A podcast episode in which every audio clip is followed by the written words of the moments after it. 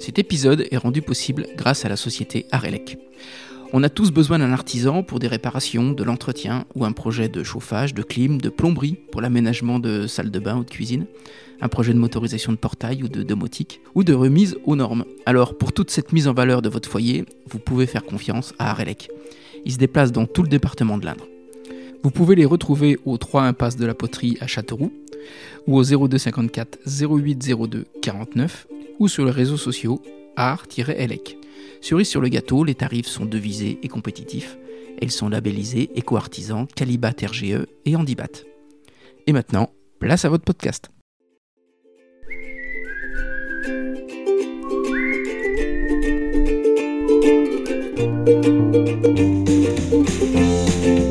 Bonjour à tous, ici Stéphane Bonneau et bienvenue sur Goodberry. Goodberry Podcast, c'est une conversation avec des personnes inspirantes pour évoquer leur parcours, leurs réussites et leurs échecs. Et on évoque des anecdotes pour que chacun d'entre nous puisse retenir un conseil, une philosophie, voire une inspiration. Ces invités viennent d'horizons multiples comme le business, la culture ou le sport, avec toujours le Berry comme point commun. Cette semaine, j'ai le plaisir de recevoir Clément Sapin, qui est agent artistique et directeur du festival Les Intemporels. C'est avec une base solide de musique classique, construite au fil de sa pratique et de ses études, que Clément est armé pour que son métier tourne autour de la musique. Et c'est une rencontre avec l'accordéoniste Félicien Bru qui va le diriger vers une carrière d'agent artistique. Souvent à Paris, où la vie artistique se concentre, Clément reste très attaché à sa ville d'Argenton-sur-Creuse, colonne vertébrale d'un engagement très local. C'est une conversation au coin du jardin où on a parlé du Requiem de Mozart, de Claude Debussy et d'accordéon, et des intemporels, mais où l'on a évoqué aussi le Berry, les machines à bière ou Barry Lyndon. Voilà, je vous embarque à la découverte de Clément Sapin, un homme qui transforme sa curiosité en rencontre. Goodberry, c'est parti. Bonjour Clément. Bonjour à toi. Je suis ravi de t'accueillir sur le podcast. Eh ben, je suis ravi que tu m'accueilles sur ton podcast. On est à Argenton, ça c'est ta ville? C'est ma ville, euh, oui presque natale. Je suis pas né à Argenton, je suis né à Nanterre, mais j'ai vraiment grandi, j'ai fait... Euh, mon école maternelle, euh, mon école élémentaire, mon collège, mon lycée. Et pas d'études supérieures parce que parce qu'on n'accueille pas encore euh, d'université à Argenton. Mais voilà, je suis parti en études supérieures euh, à Tours, puis à Bordeaux, puis à Paris. Et puis je suis revenu ici. D'accord. Comment tu qualifierais ton enfance ici? Heureuse. Oui, oui, heureuse. Oui, vraiment. Oui, j'en garde un souvenir. j'en garde. oui, c'est plus qu'un souvenir parce que j'y vis encore, mais oui, c'est quelque chose qui m'étreint à Argenton. Je, je garde que des très bons souvenirs et, euh, et j'ai envie un peu de rendre ce que l'enfance heureuse que m'a que m'a donné Argenton. Donc euh, ouais. Ouais, j'ai plutôt une enfance euh, heureuse. Comment tu qualifierais ta ville? D'humaine, je crois. Ouais. Par son dimensionnement d'abord, parce que c'est une, c'est, c'est une ville où il, où il y a 5000 habitants. Alors après, si on compte Saint-Marcel et, et le Pêchereau, c'est un bassin de vie de de 9000 habitants. Mhm. Donc il y a une proximité qui est, très agréable. Euh, c'est comme une sorte de grande famille, enfin je le prends un peu comme ça, c'est-à-dire qu'on y croise forcément des gens qu'on connaît. Je trouve qu'il s'y passe énormément de choses pour euh, le nombre d'habitants. Je trouve qu'il y a plein de personnes avec des magnifiques initiatives, avec, avec un bel esprit de d'entreprendre, de faire, d'être en action, que ce soit dans le monde associatif, euh, monde sportif, monde culturel. Donc elle est, elle est humaine et active. Ouais. Voilà. Ok. Et quand tu es petit, tu as un rêve d'enfant, toi? Qu'est-ce que tu voulais faire? C'est une très bonne question. Quand j'étais petit, bah après, il y a toujours la figure euh, des parents. Alors ma mère est médecin, mon père est, est un homme politique, a été un homme politique euh, d'envergure. donc forcément, on est, on est toujours attiré par les figures de ses parents. Mais je me suis découvert très tôt, grâce à la discothèque de, de mon père qui une grosse discothèque classique de musique classique. Il écoutait beaucoup de musique classique il écoute encore beaucoup de musique classique. Et ça a été un vrai euh, ça a été un jardin secret en fait ce, ce monde de la musique. Et c'est vraiment un monde que je me suis constitué par euh, par moi-même. Parce que j'ai une famille qui est absolument pas musicienne mon père est mélomane mais encore faut-il qu'il qu chantonne pas et qu'il n'essaye pas de faire des percus parce qu'il est, quand même très très médiocre mais euh, donc ça a été mon petit mon petit jardin à moi que je me suis cultivé et j'en ai fait mon métier. Donc je crois qu'assez vite quand même, oui, je me suis rêvé euh, rockstar, je me suis rêvé euh, euh, artiste, je me suis rêvé... oui, je pense que c'est ça, gamin, ce que, ce que j'étais. Je, je, faisais du piano, je voulais être un grand pianiste. bon, bref, peut-être plus artiste, oui, dès le départ. Sur une base classique, au départ Et oui, j'ai vraiment une une appétence pour la musique classique dès le départ. Alors après, j'ai tout de suite euh, évolué vers d'autres musiques. Euh, Hmm. L'adolescence, on, Ouais. on a son groupe de rock, euh, le lycée aussi. Et puis, puis après, je suis allé en musicologie pendant, pendant, pendant mes premières années d'études. Donc je- oui, j'ai toujours eu un intérêt pour la musique classique et l'histoire de la musique en général. Ça m'a toujours énormément intéressé. Donc oui, oui, je, je crois que mon amour de la musique vient de la musique classique. Ouais. Il y a des œuvres qui t'ont impressionné? C'est Mozart. Ouais, vraiment Mozart. Je trouve qu'il a une accessibilité, euh, justement quand on est enfant, quand on découvre la musique et qu'on et qu'on part de Mozart, je trouve que c'est assez incroyable parce qu'en plus Mozart, quand on voit son histoire, son parcours, que c'est un enfant prodige, qu'il a composé ses premières œuvres, alors certes c'est ça fait partie des légendes, mais à, à, 4 ans, etc., voilà, c'est un vrai prodige de la musique qui a composé très tôt, qui a, été, qui a tourné partout en Europe avec, avec sa famille et sa sœur qui, qui étaient des instrumentistes de, génie l'un et l'autre. Voilà, il y a ce côté quand on est enfant et qu'on découvre la musique, qu'on découvre ce, compositeur, euh, et, même dans sa musique même, je trouve qu'elle est, elle est, elle est, elle est, elle est très, elle est très accessible en fait, Mhm. Euh, et et en même temps d'une subtilité euh, folle. Donc j'ai découvert les opéras de Mozart, j'ai découvert les sonates pour piano, j'ai découvert euh, les, les symphonies, et puis en plus c'est une œuvre in- in- infinie quoi. C'est quand même un compositeur extrêmement prolifique. Donc je crois que c'est ce, comp- ce compositeur, cette porte d'entrée là, qui m'a emmené. Il y a une œuvre en particulier? Les plus saisissantes pour moi, c'est les ouvertures d'opéra. Je crois vraiment Mhm. ça, ça m'a. alors après, il y a les opéras en eux-mêmes et les ouvertures euh, de Giovanni. Figaro, de Don, Gio- Don Giovanni, cette ouverture Mhm. absolument fantastique. Euh, et puis après, euh, il y a le Requiem, évidemment, Ouais. qui est saisissant. euh, et pareil, toujours par rapport à l'histoire, parce qu'on sait que c'est aussi sur la fin de, de sa vie. On ne sait pas trop comment elle a été composée, etc. Si, si elle a été plus ou moins écrite. Euh, par, euh, par des. euh, alors, je sais pas si on appelle ça des nègres quand, quand c'est de la, de la composition musicale, mais, mais en tout cas, des, voilà, des personnes qui l'ont aidé à, à finir cette œuvre. Elle est, elle, elle est, elle est, elle est, elle est partielle. Elle est inachevée. hein. Elle est en quelque sorte inachevée, mais même dans la composition même. Mais elle a un truc. Enfin, oui, elle a une puissance, cette- cette œuvre, je trouve assez incroyable. Et donc tu apprends le piano jeune? Et donc, du coup, j'apprends le piano à partir de 5 ans. Ah ouais? T'as des souvenirs? Ah oui, oui, j'ai des souvenirs de, de moi sur le piano à essayer de. J'ai commencé le piano, c'était. euh, oui, oui, j'ai ce souvenir-là. Ce qui était laborieux, c'était le solfège. Ouais. Voilà, mais je crois que comme tout, tout, tout enfant qui débute la musique euh, en conservatoire. euh, donc j'ai appris le piano très classiquement avec Mhm. le solfège, les partitions. Et c'est un peu plus tard qu'après j'ai. J'ai eu la crise comme beaucoup, c'est-à-dire que le solfège devient imbuvable quand on, quand on a 12, 13, 14 Mhm. ans. On- n'a plus envie de, on n'a plus envie de lire la musique, ça nous, ça nous fatigue. Euh, et à ce moment-là, je me suis défait des, des partitions et j'ai beaucoup. et c'est c'est là où j'ai redécouvert le piano, je pense, et où j'ai commencé vraiment à. C'est là où pour moi j'ai commencé vraiment à jouer du piano, puisque j'ai commencé à improviser. Et c'est Mhm. ce monde de l'improvisation qui m'a qui m'a définitivement convaincu sur la sur mon amour de la musique parce que parce qu'en fait euh, bah, parce que en fait quand on se détache de la partition et, qu'on découvre l'improvisation on se dit que c'est un monde euh, infini quoi Mhm. complètement infini un- un- interminable Et à ce moment-là, tu veux te produire?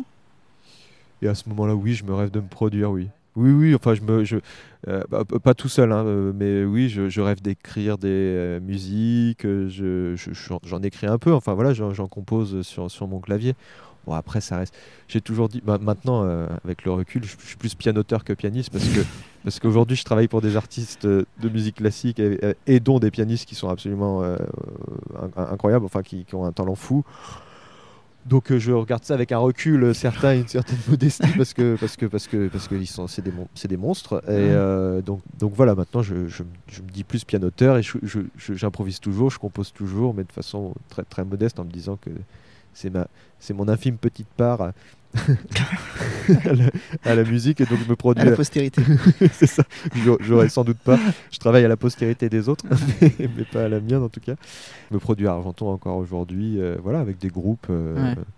Mais c'est vraiment, c'est vraiment. En fait, la musique dans la pratique pour moi est restée un plaisir en fait. Mm. Euh, et d'ailleurs, j'ai choisi à un moment donné d'en faire simplement un plaisir parce que quand on se professionnalise, Mm. en fait, euh, la musique euh, c'est du travail. Ouais. Euh, c'est laborieux, c'est de la sueur, c'est c'est pas des moments que de plaisir. Et donc moi, assez vite, j'ai voulu en, en faire qu'un plaisir. Donc forcément, on atteint un plafond de verre parce que, parce que, parce que le, travail, le Ouais. travail, il faut toujours travailler pour évoluer, s'améliorer et aller vers et tenter de, de frôler la perfection. Donc moi, très vite, je me suis dit, je vais garder ça pour, pour le plaisir. Et puis après, euh, je, je vais me tourner vers euh, le management artistique, vers l'organisation de concerts, de, de festivals. Et ça, je vais en faire mon métier. D'accord, ok. Et les études? Et donc les études, euh, donc c'est, musicologie euh, en licence à Tours.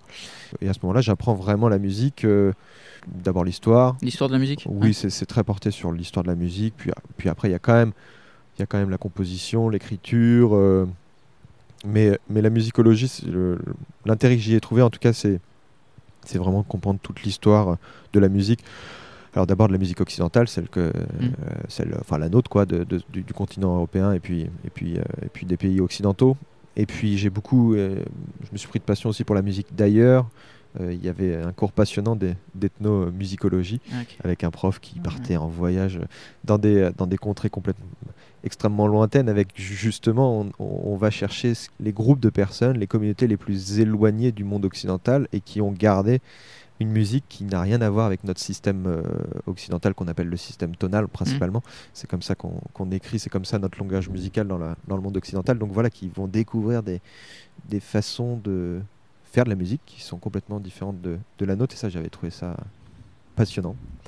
Et donc voilà, j'ai fait une licence de musico et, euh, et après les débouchés étaient quand même pas euh, incroyables. hein. Faut- parce que musicologie, soit on devient prof, de, musique, Mhm.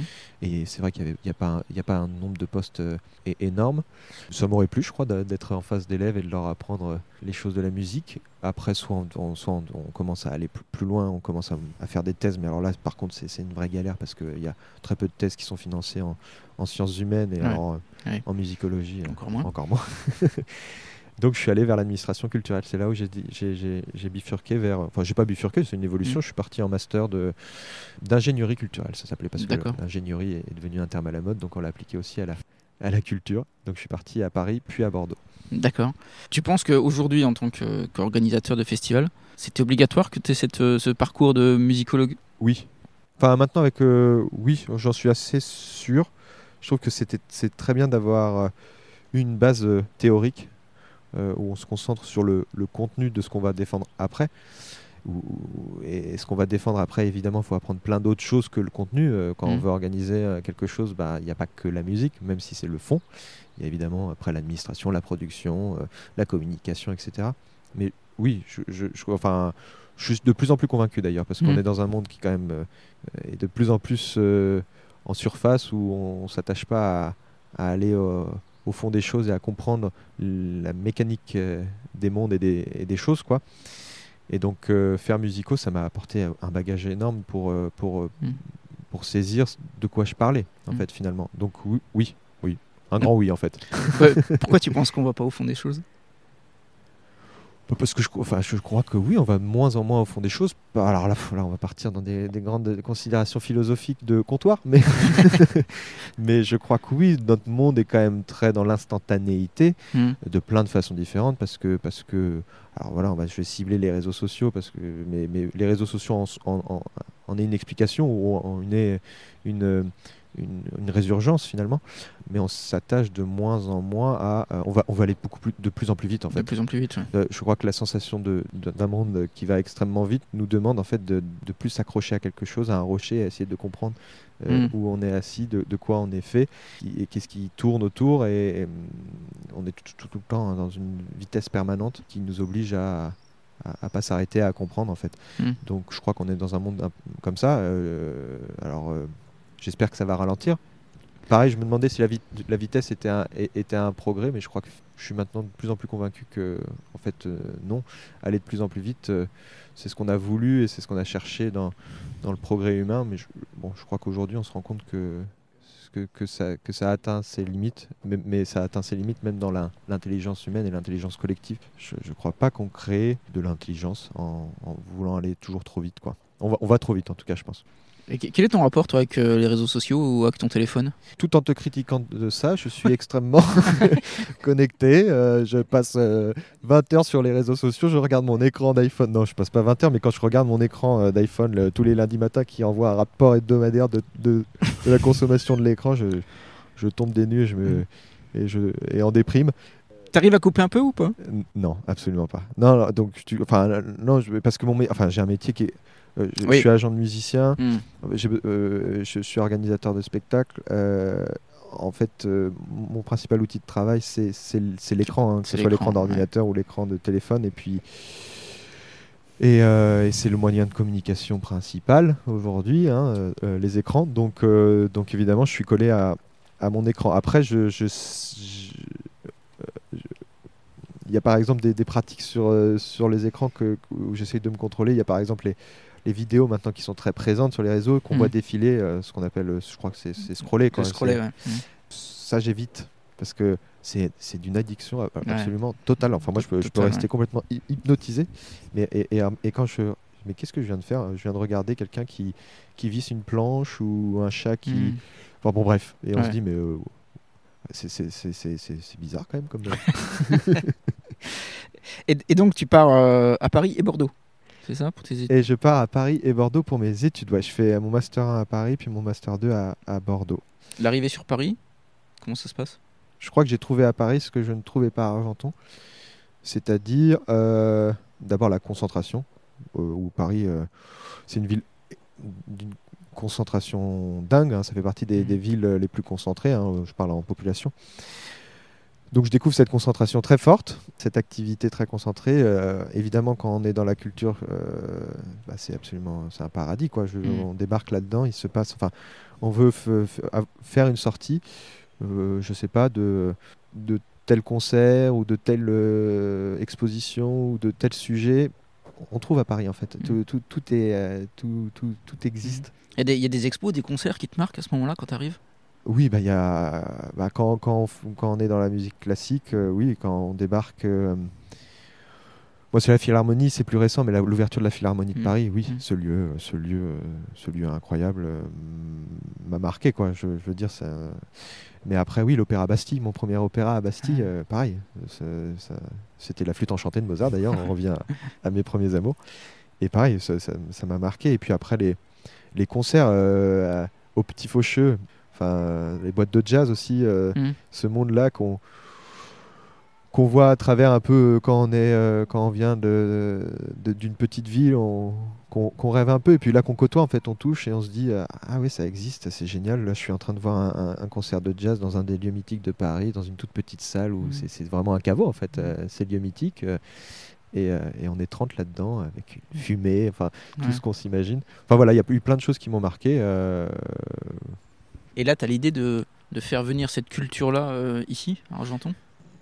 Je suis assez peu sur la culture descendante. euh, faut, Pa- Paris, euh, Paris doit descendre son, son bagage culturel parce que je crois beaucoup que les, au territoire et au fait que les gens qui vivent sur un territoire ont, ont sans doute euh, plus à apporter.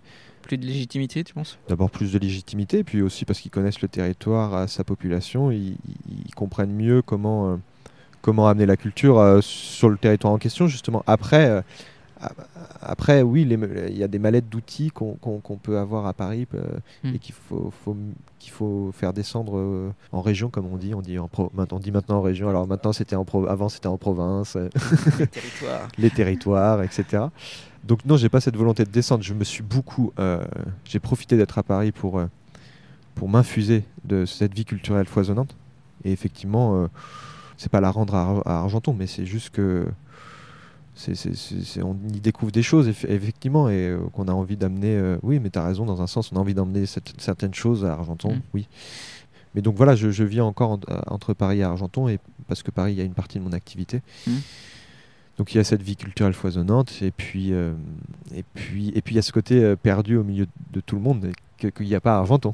C'est comme c'est une grande famille. euh, Enfin voilà, tu, on tout le monde se côtoie, se connaît.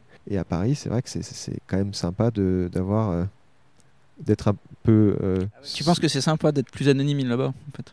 Je, je pourrais pas vivre à Paris et, et, euh, à choisir je préfère euh, je préfère Argenton et, et- et la proximité et, la taille humaine d'Argenton. Mais c'est vrai que ça fait du bien d'aller à Paris et de descendre du train et de se dire voilà il y a une nuée une nuée de humaines qui descend du train et puis et puis voilà bien- bienvenue à Paris euh, tu, tu vas croiser euh, des centaines des milliers de personnes que tu recroiseras plus jamais. Et à ce moment-là, tu as l'idée d'être agent? Tout de suite c'est une rencontre qui me donne cette euh, envie d'être agent. Je termine mes études et je rencontre un musicien euh, qui était enseignant au conservatoire de Châteauroux, enseignant d'accordéon, qui s'appelle Félicien Bru. Et avant ça, je faisais tourner des, copains, des musiciens aussi, mais, c'était plus ambiance de copains. On, tourne mhm. l'été pour faire des concerts et, s'amuser. À ce moment-là, je faisais juste l'organisation et, eux, ils faisaient les concerts. Donc il y avait déjà quand même ce, ce rôle d'agent, de, management. Mais vraiment, ce qui m'a tourné professionnellement vers, euh, vers le, management artistique ou, ou devenir agent, euh, c'est cette rencontre avec Félicien, où je suis tombé littéralement euh, bah, amoureux de son instrument, alors que je le détestais. Donc ce, coup de foudre musical, je l'ai rarement ressenti. Je me rappelle, c'était c'était à Belle-Île, c'était à la Guinguette, et il jouait, il faisait un, je crois que il faisait un concert de, tango avec deux musiciennes, Brigitte et, Nina. Et j'ai dit, ce, enfin, et c'était Brigitte, euh, la, pianiste, qui me dit Mais viens voir ce musicien, il est incroyable, etc. Et je me rappelle, euh, euh, j'ai hésité à y aller, vraiment en me disant Mais l'accordéon, ça, m'emmerde, avec tous les a priori que j'avais sur l'instrument, évidemment. Et en fait, j'ai débarqué sur cette guette et j'ai fait Ah ouais, ah on peut jouer de cet instrument comme ça. Euh, donc je suis tombé amoureux du musicien euh, de, Félicien parce que je, trouve que c'était un, musicien incroyable et, de son instrument. Et donc à ce moment-là, on commence à travailler ensemble. Je fais tourner ce fameux groupe de, ce trio dédié à Piazzolla, en fait, un des compositeurs euh, argentins les plus connus de la musique classique et qui s'est énormément inspiré du, tango, sa musique populaire. Et à ce moment-là, on, on commence à faire des, concerts. Là, je l'ai fait tourner beaucoup dans le, dans le Berry. Et avec Félicien commence cette histoire très, très forte, où, en plus je le retrouve sur, euh, au-delà de, sa qualité de musicien, je le retrouve sur plein de qualités humaines où, bah, euh, on se correspond en fait finalement. Euh, et on se complète. Et donc, là naît une relation de travail et d'amitié très forte. Et, Félicien décide. Enfin, alors, ça c'est encore. Se décide ou je le décide, on ne sait pas trop qui, la faute à qui, mais à, en faire son métier vraiment de concertiste et de ne faire que des concerts. Et d'arrêter le conservatoire, qui avait quand même l'avantage, le conservatoire, d'être bah, d'être stable hmm. finalement. Une sécurité. Et, ouais. Et, et, euh, là, euh, saut dans le vide, je me lance dans la musique, on se lance dans la musique. Et donc évidemment, bah, le passage obligé pour faire ça, ça c'est d'aller à Paris parce que, bah, parce que malheureusement, c'est parce que Paris est très pratique, parce que c'est proche de tout finalement. Donc beaucoup de musiciens euh, vivent à Paris. Donc c'est là où on, se fait son réseau, on, hmm. peut vraiment on peut sans doute, oui, euh, plus facilement euh, percer en quelque sorte. Donc ils décident d'aller à Paris, on décide d'aller à Paris et, débute l'aventure euh, parisienne et l'aventure d'agent artistique. Mais pratiquement, tu, fais quoi? Tu prends des locaux, tu montes une boîte? Non, à ce moment-là, on, part vivre à Paris, mais je, non, je prends un appartement. et c'est après que Félicien et moi, on rencontre des agents qui s'appellent Clémentine et Clément, et Marine d'ailleurs, qui, qui, qui s'occupait de la production à ce moment-là, qui est devenue agent. Bref, qui ont une agence qui s'appelle l'agence. Et euh, c'est à ce moment-là qu'il y a une structure aussi qui, qui vient. Et, euh, et, donc moi, je rentre dans l'agence en tant qu'agent. En tant que salarié? Pas salarié, on est tous indépendants. D'accord, ah, ok. Ouais. Hmm. Et Félicien en tant, que, en tant que musicien, évidemment, en tant qu'accordéoniste. Mhm. Et donc c'est là où, où j'officialise ma fonction d'agent, puisque avec Félicien, ça a été plus un binôme. J'ai vu vraiment comme un, un binôme. Et je me disais pas agent quand je travaillais exclusivement et uniquement pour, euh, pour Félicien, ce que je fais encore beaucoup, hein, j'accompagne euh, principalement Félicien, mais en rentrant euh, à l'agence, oui, c'est là à ce moment-là que je, porte l'étiquette d'agent. Qu'est-ce qui t'étonne le plus quand tu arrives à l'agence? Qu'est-ce qui m'étonne le plus? Ouais. ah, bah, Je sais pas, je sais pas, pas grand, je sais pas si, bah, je sais pas si ça m'a surpris. Bah, en fait, quelque... ce qui m'a surpris, c'est un peu bête, mais c'est parce qu'on travaillait beaucoup en binôme justement comme je te disais et à ce moment-là je me rends compte que en fait euh, ils ont les mêmes problèmes que nous ces agents avec leur euh, avec les musiciens euh, avec qui ils travaillent et, et c'est pas ça me surprend mais ça me fait du bien en fait de me dire ah en fait en fait on a, les mêmes problèmes et de pouvoir partager sur les problèmes qu'on qu'on a de d'évolution de carrière pour tel artiste comment comment euh, traverser tel écueil, comment euh, surmonter tel défi, euh, telle, telle embûche, etc. Mm. Et en fait, je découvre qu'il y a beaucoup de choses semblables. Donc, je suis, plus soulagé que surpris finalement à, aller à l'agence. Ouais. ouais. Alors, je ne sais pas si le mot correspond, mais tu te crées un catalogue d'artistes à ce moment-là? En fait, je garde vraiment, je m'occupe toujours principalement de Félicien. Et après, comme finalement en, travaillant pour Félicien et Félicien euh, tournant justement dans beaucoup de festivals euh, ou de salles, Hmm. je, je me crée un réseau en fait finalement de programmateurs et de programmatrices. Donc l'idée c'est plutôt que au lieu de en rentrant à l'agence, au lieu de que Félicien se produise à un endroit, évidemment il peut pas se produire l'année prochaine parce qu'il peut pas y aller tous Hmm. les ans. Et ben à ce moment-là, je peux euh, glisser d'autres noms du catalogue de l'agence, d'autres artistes que j'ai envie de. Euh, puisqu'en plus, c'est que des artistes géniaux. Enfin, vraiment, Mm. en, en plus, dans cette agence, euh, enfin, il y a Thomas Enco, par exemple, en, en- en pianiste classique jazz. Il y a Alexandre Taron en pianiste. Il y a Thibaut Garcia à la guitare. Il y a. Bref, il y, a un- il y a un nombre incalculable de, de- de- de musiciens euh, que, que j'admire. Donc, en- donc, en plus, je suis très content de, pouvoir glisser ce nom euh, et de pouvoir faire profiter de tout ça. Les agences sont spécialisées dans un type de musique ou pas Oui, euh, euh, justement là je t'ai cité beaucoup enfin quelques instrumentistes. Disons qu'il y a deux, il y a, il y a- il y a deux réseaux prin- principalement en musique classique. Je parle, il y a le réseau lyrique et de, et de, de chefs d'orchestre, parce que là c'est des grandes maisons, donc forcément il faut tout de suite être beaucoup plus tourné euh, à, à l'international. Faut, faut, faut connaître les grandes structures parce que c'est là où vont se produire euh, des artistes lyriques pour des productions, des opéras et des chefs d'orchestre pour euh, pour aussi des opéras, mais pour, euh, pour de la direction de- d'œuvres symphoniques, bref. Et il y a le réseau plus d'instrumentistes, où là, c'est un réseau euh, plus, plus riche dans le sens où, euh, où ça peut être la petite association qui a son petit festival euh, dans un coin de la France, comme, comme une salle pluridisciplinaire, type des, la scène nationale de- d'Equinox, par exemple, qui Mhm. programme de la musique et parfois de la musique classique, comme, comme des, des, des festivals, comme des petites salles. Bref, il y a plein de, il y a plein de, il y a une multitude de structures finalement. Et donc c'est deux réseaux un peu différents. Ah, ok, d'accord. Comment naît du coup les intemporels? Alors ils naissent, et ils ont déjà en fait en quelque sorte euh, 11 ans. Le festival a été créé en 2012 et s'appelait le Festival Debussy et en fait était, euh, était dédié à ce compositeur euh, fondamental, j'ai envie de dire, de la, de la musique euh, française. C'est créé par, euh, par deux choses, par la volonté de la mairie d'avoir un festival classique, par la volonté de la Spedidam, qui est une société civile qui, descend- qui défend pardon, les, les droits des artistes-interprètes, et donc qui, qui avait créé un réseau de festivals en France. Ils voulaient aider à la création de festivals.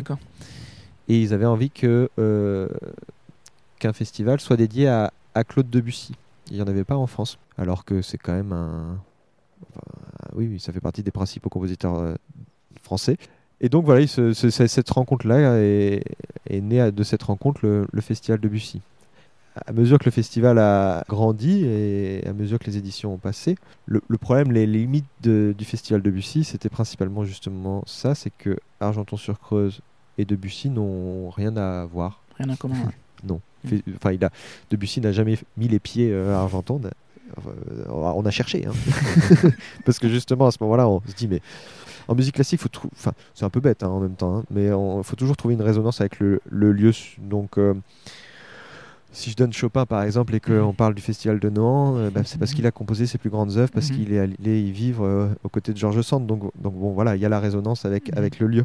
Et, et bon, et c'est vrai que quand on, on rentre dans, ce, dans, dans, dans, dans le domaine de Georges Sand et qu'on se dit ah, Chopin a été là, Était là. et a écrit Mhm. les plus grandes, une grande partie de ses, ses plus grandes œuvres, oui, bah, ça fait quelque chose. Bon, Mhm. Argenton et Debussy, bah, bah, on n'avait rien à raconter, ce, ce qui, ce qui était pénible un peu. Et la deuxième chose, c'est euh, qu'ensuite le réseau Spedidam, la Spedidam est, est sorti euh, pour différentes raisons, mais voilà, ça s'est terminé. L'histoire s'est terminée entre la mairie et la, et la Spedidam. Et s'est posé euh, la question de continuer le festival ou de l'arrêter, parce que, parce que la Spedidam venait aider quand même fi- financièrement, de façon conséquente, le festival. Et on a décidé avec la petite troupe de ceux qui, l'organisaient de le faire continuer. On a fait encore une édition euh, pour faire les 10 ans de Debussy. Mais par rapport à, nos appétences musicales, moi, c'est pas que la musique classique, et puis mes, collègues, euh, Bruno, Lola, c'est, ils viennent pas de ce monde-là. On s'est, on s'est dit, bah, en fait, euh, on va, faire dialoguer les musiques plutôt. Et en fait, c'est ce qu'on avait déjà fait, en quelque sorte, euh, dans les dernières éditions du Festival Debussy, parce que parce qu'on croisait Debussy avec, euh, avec le jazz, avec la musique du monde, et on s'est rendu compte qu'il y avait un Mhm. public nouveau qui venait et qui était curieux. Et en fait, c'était surtout ça qu'on avait envie de, de développer, c'est cette curiosité, c'est de, de souligner la curiosité, euh, de la mettre en exergue. Euh, et pour ça, bah, il faut, faut, toujours faire un pas de côté. Donc, euh, le public de musique classique qui aime que la musique classique, ben, dans le festival maintenant des intemporels, on les invite à découvrir une autre musique, comme ceux qui écoutent que de la musique électronique, de, de découvrir une autre musique. Et c'est le principe fondateur des intemporels. C'est, on l'appelle festival des, des musiques curieuses ou rencontre des musiques curieuses. C'est, cette idée que euh, que la curiosité n'est pas un vilain défaut. D'où vient le nom intemporel? Et ben du coup on a cherché. Euh, bon ça, ça vient d'un, je, je, sais pas d'un. Je me rappelle plus. C'est moi, je crois que c'est moi qui ai eu l'idée. Euh, je me suis réveillé un matin où j'ai dit ah tiens c'est joli les intemporels. On cherchait un truc. En fait, je voulais chercher un truc beaucoup plus poétique pour justement se libérer de la figure tutélaire de, de Debussy, même si elle est extrêmement inspirante. Hein. Mm. Mais voilà, quelque chose où ça laisse, ça laisse le champ libre à, tout. Et en même temps, ça, ça, ça ramène à, à qu'est-ce qui euh, rend les choses intemporelles et donc aussi, à, à la, aussi un peu à la musique classique, c'est-à-dire aux œuvres euh, et aux musiques qui ont traversé le temps. Et donc les intemporels, ça me paraissait joli, mm. en fait, tout simplement poétique, euh, évocateur, voilà, de, de qu'est-ce qui, qu'est-ce qui laisse une trace et, la, et, et la musique, pour ça, c'est beau, ça laisse toujours une trace, je trouve, même dans nos vies euh, mm. intimes. Mm. Finalement, c'est très intemporel. La musique, euh, d'un seul coup, on écoute une musique et ça nous replonge. c'est aussi fort que la Madeleine de, Proust, je trouve. le goût, l'odorat, certes, c'est quelque chose de très fort, mais je trouve que, que Louis et la musique surtout, ça, ça ramène à un sentiment, ça ramène à un moment. c'est très très fort. C'est comme la voix. C'est comme la voix, oui. Comme la voix des podcasts. Ouais, bah oui, tout à fait. Pareil. Non, mais c'est vrai. Euh, Il y a une émotion qui, qui, passe avec la voix. Complètement. Bah, le son tout seul, la voix, le mm. timbre. Du coup, ça nous construit et ça devient des, des marqueurs intemporels, finalement, euh, les musiques qu'on écoute euh, durant sa vie. Donc voilà, c'est ce, côté-là qu'on voulait, qu'on mm. voulait mettre en, en avant. D'accord. Tu te souviens de la première édition? Ah bah c'était l'an dernier, on est à la deuxième donc ça va. C'est suffisait. tu te souviens, Je subis d'amnésie. Euh. ça, s'est bien passé, écoute. Je, parle un peu vite, ça s'est pas bien passé, ça s'est plutôt bien passé. Il y a eu deux, euh, deux choses. D'abord, euh, au niveau globalement, le secteur culturel, quand même, à la reprise du Covid, ça a été laborieux. Hmm. On oublie vite, c'est vrai. Ouais, ouais, ouais, on oublie vite. Ah bah, le Covid, on oublie vite, oui. Alors, ça, hmm. ça, on est très amnésique sur le Covid. Hmm. Enfin, moi en premier, j'ai complètement oublié ce, cette période de, de vide. Euh, mais euh, euh, qu'est-ce que je disais? Oui. C'était assez bien passé. Ça s'est assez bien passé, voilà, pour deux raisons. Merci de me ramener. ça a été laborieux le, secteur culturel parce que les gens, je pense qu'à la sortie du Covid, ils avaient juste envie d'une chose, c'est de faire la fête, de se retrouver, de mhm. retrouver les gens qu'ils connaissent, qu'ils avaient perdu de vue.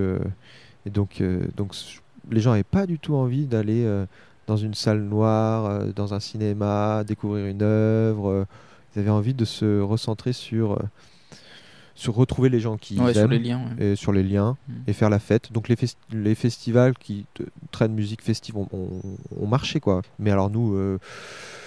nous, comme on est justement sur cet aspect curieux, venez, venez, venez être curieux bon les gens n'avaient pas forcément envie là c'était pas le moment et en plus on a changé de nom donc on s'est pas on s'est pas aidé euh, là, euh, les, gens sont revenus, euh, sont revenus sur, sur les chemins de la, de, la découverte.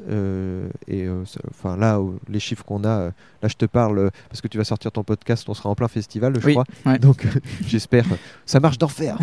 Vraiment, il y a un monde fou. c'est noir de monde. Non, mais pour l'instant, les chiffres de, de billetterie sont, sont hyper encourageants. Donc je pense qu'on va vivre une deuxième édition qui va être qui va être super. Les lieux de concert, c'est où? Il y a deux séquences. Il y a une séquence qui est itinérante, qu'on appelle euh, hors les murs. Donc là, on va rencontrer des lieux emblématiques de, notre Berry. Donc il va y avoir l'église du Menou, la fontaine antique d'Argenton-Magus et puis le château du Courbat. Et donc là, l'idée, c'est d'avoir euh, une proximité très forte entre public et artiste.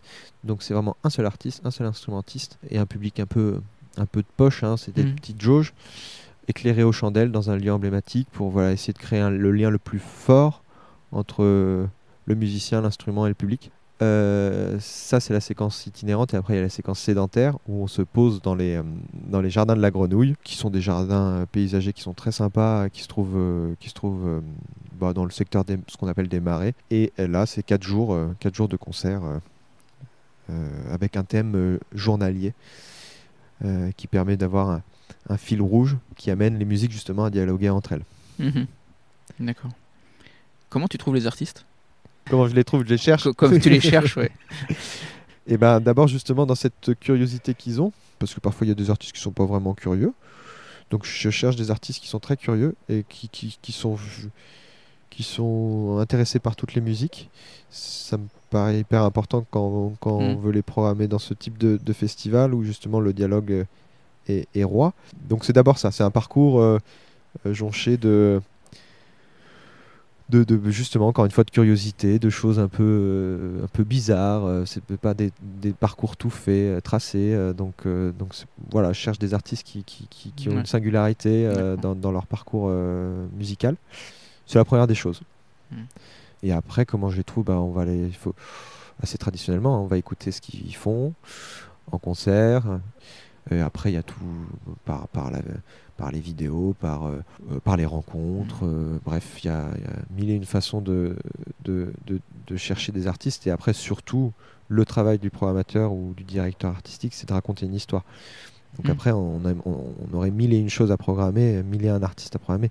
Après, c'est que ça rentre en, en- en cohérence avec le, ce qu'on veut euh, nous raconter. C'est ça le plus intéressant dans le travail du, du- du Mm. directeur artistique, Ouais. du programmateur, c'est d'essayer de raconter une histoire.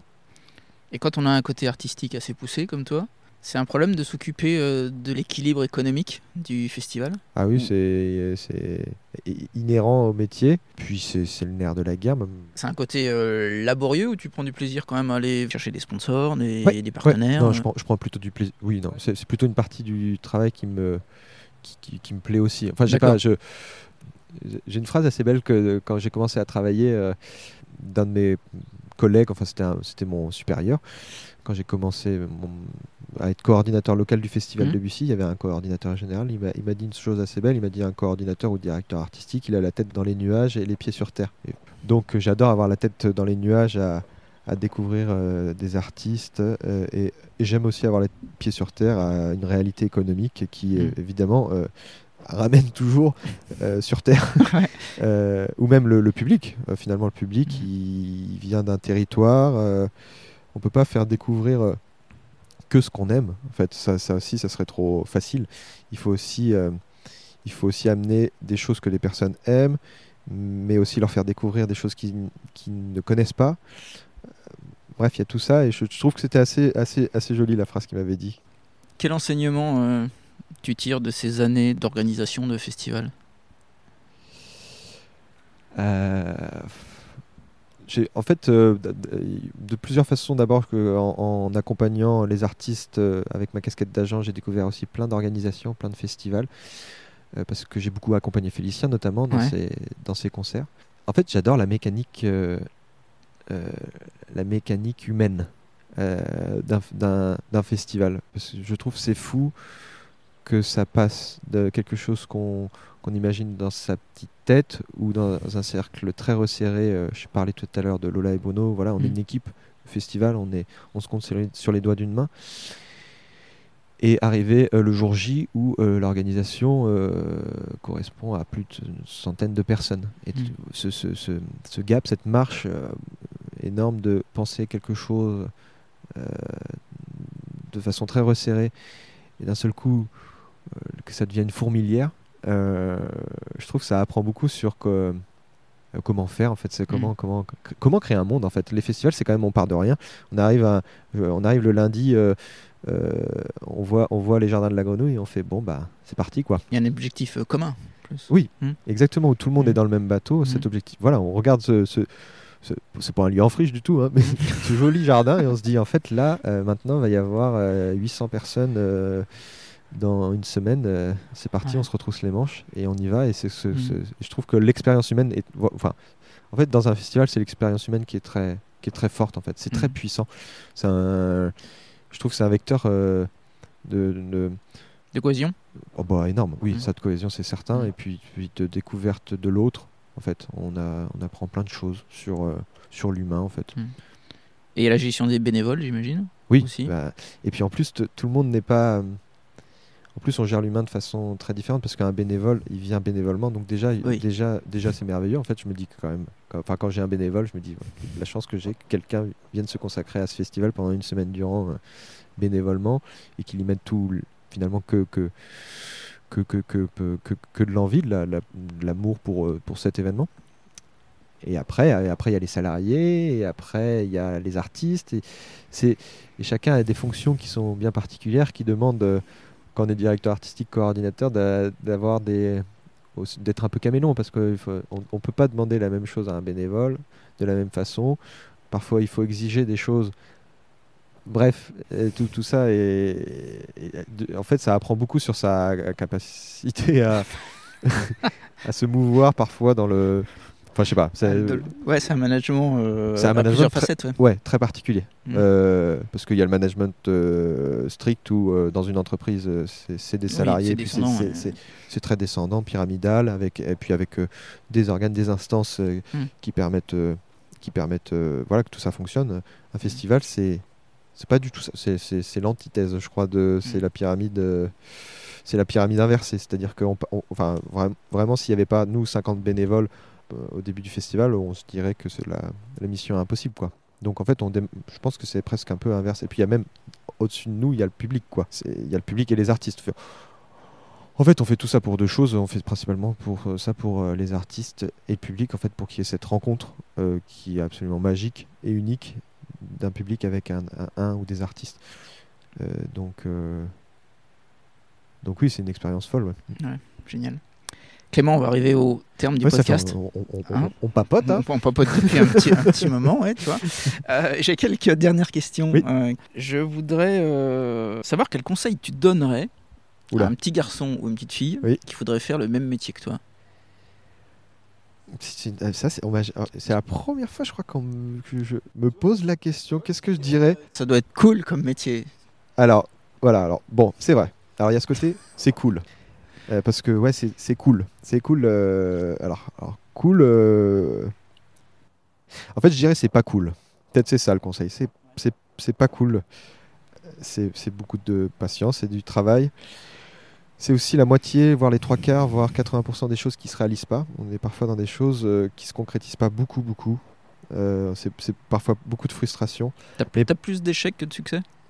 Euh, bah, en tout cas, de choses qui se font pas. Euh, Après, j'ai- euh, ouais, et puis après des, éche- des échecs, oui. C'est très formateur aussi. Mais ce que je dirais, c'est pas, je, lui dirais, c'est pas cool. Mais alors, par contre, euh, la puissance quand tu réalises euh, ton événement Mm. et que tu vois que ça se réalise sans, sans que tout se passe bien, que les gens sont heureux, que les artistes le sont aussi, et que c'est un moment magique. c'est pas que c'est cool, c'est éminemment puissant. Enfin, je veux dire, c'est c'est les c'est c'est- quand, quand on recherche le bonheur là tu, tu seras sûr de le trouver D'accord. Ok, bonne réponse. Euh, est-ce que tu as eu des. de- on en parlait. Est-ce que tu as eu des, des échecs dans ta vie? Alors, c'est pas trop l'échec euh, tu vois, qui m'intéresse, mais Ouais. c'est comment tu as rebondi par rapport à cet échec? j'ai pas connu d'échecs que vraiment cuisants mais plein de petits échecs et je m'en suis toujours sorti par la force des euh, et puis des échecs personnels en fait Mhm. aussi hein. Euh, bon, pas, faut pas parler que des échecs pro mais oui oui bien sûr donc des échecs personnels oui bien sûr des ruptures des, des choses Ouais. qui font que par exemple on se dit euh, que la vie est moche et c'est dans la on- on- on- c'est dans la force de l'autre qu'on d'abord qu'on se relève et puis qu'on s'élève à nouveau donc j'ai appris beaucoup ça dans mes échecs c'est que c'est que qu'est-ce que c'est bien d'être pas seul en fait et que l'autre vienne te te relever et te, et te donner la te dire eh ben regarde un peu euh, et ce que tu as fait et c'est grâce à l'autre que finalement tu apprends de tes échecs Mm. que tu sais qu'il faut pas les reproduire de telle façon et que tu apprends sur toi donc euh, les échecs ça apprend énormément et, euh, et ça resserre énormément les liens à l'autre je pense Et un succès, donc tu es vraiment fier? Ou là, tu t'es dit, là, là c'est pas mal. Euh, bah, Félicien, oui, vraiment. Ouais. Euh, après, euh, les intemporels, je te dirais, parce que là, je suis tellement Mm. le nez sur ce- cette édition que, que, que je touche plus du bois que, que de dire.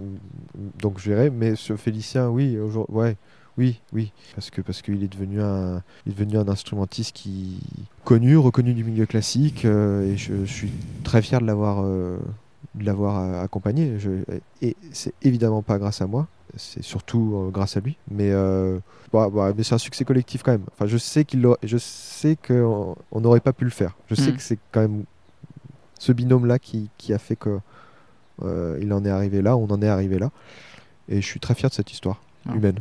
Super. Qu'est-ce que tu écoutes en ce moment? Dans ta voiture ou dans ton salon? Euh, là, je réécoute pas mal les artistes qui vont se, qui vont se produire. Ouais. Euh, je suis plutôt à me concentrer en me disant euh, euh, le stress de me dire en fait j'ai pas écouté assez les, les artistes que je programme on a ce truc Ah un ouais. peu parfois bah Mm. oui on n'a pas et donc là je réécoute tout bien Tu veux te rassurer? je me... ouais pour me rassurer pour savoir si euh, j'ai fait- euh, c'est trop tard hein, mais euh, mais mais oui je me je me replonge euh, et puis je me plonge dans l'ambiance aussi du festival finalement Ouais. je me dis ah ça va être ça va être ça ça, ça va être bien ou ah, parfois ah peut-être enfin bon voilà je rumine Il y a des dire choses de dernière minute que tu dois gérer Ah oui. un, ex- un exemple par contre par exemple Euh, euh, en, en festival, il y a toujours des choses de dernière minute. Bah, enfin, ça va de la machine à bière qui fonctionne pas à, euh, à d'un seul coup euh, le, le- le préfet arrive ou, euh, ou, ou la ministre de la culture dit qu'elle vient. Enfin, ça peut être ce genre d'histoire. C'est- donc ça, ça peut être des petits trucs, des, des petits riens, mais, mais quand même, quand une machine à, à bière tombe en panne, enfin quand, quand une tireuse tombe en panne, c'est c'est quand même un drame. Euh, comme euh, d'un seul coup, euh, le cabinet d'un ou d'une ministre dit Ouais. on débarque, Tu descends. et puis ils le disent toujours 3-4 jours avant parce que c'est des gens extrêmement organisés. Non, mais en même temps, ils gèrent des agendas de ministres, c'est pour ça qu'on. Ouais. mais donc d'un seul coup, on se dit ah. Euh, ou euh, l'affluence, euh, par exemple, du, du monde. D'un seul coup, il y a un- en fait, il y a beaucoup de monde qui arrive sur place pour aller au concert. On se dit oh là là, Mhm. euh, faut gérer un complet. Enfin bref, il y a, il y a plein de trucs. D'accord. On n'a pas parlé de cinéma? De cinéma, tiens. Ouais, alors que moi j'aime beaucoup ah, ça. t'es un cinéphile? Ouais, et est-ce que. Est-ce qu'il y a un film, toi, qui t'a marqué? Bah, on va rester sur le, sur le thème de la musique classique, de l'œuvre de Stanley Kubrick. Ah ouais vraiment. Parce que j'ai regardé dans, dans mes années lycée. Oui, ça m'a vraiment marqué. Et euh, et il y a eu Barry Lyndon, et, euh, qui est un film que j'ai euh, Ouais, Barry Lyndon. que j'ai euh, ouais, vraiment, vra- vraiment adoré. Et puis tout- toute l'œuvre de Kubrick. Je crois que voilà, je dirais l'œuvre de Kubrick qui m'a le plus marqué D'accord, dans, super. dans ma vie. Clément, j'ai toujours la dernière, même question sur le podcast. Ah oui Quel est ton endroit préféré en Berry?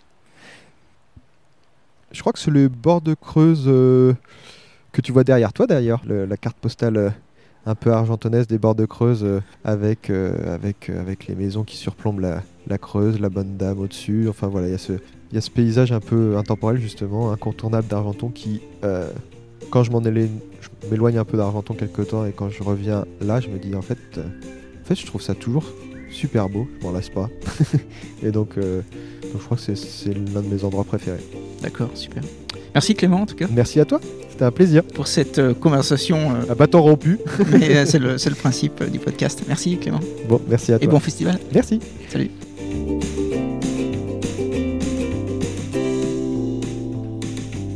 Hello, j'espère que cette conversation avec Clément vous aura intéressé. Vous trouverez sur Facebook et LinkedIn quelques liens évoqués lors de cet épisode.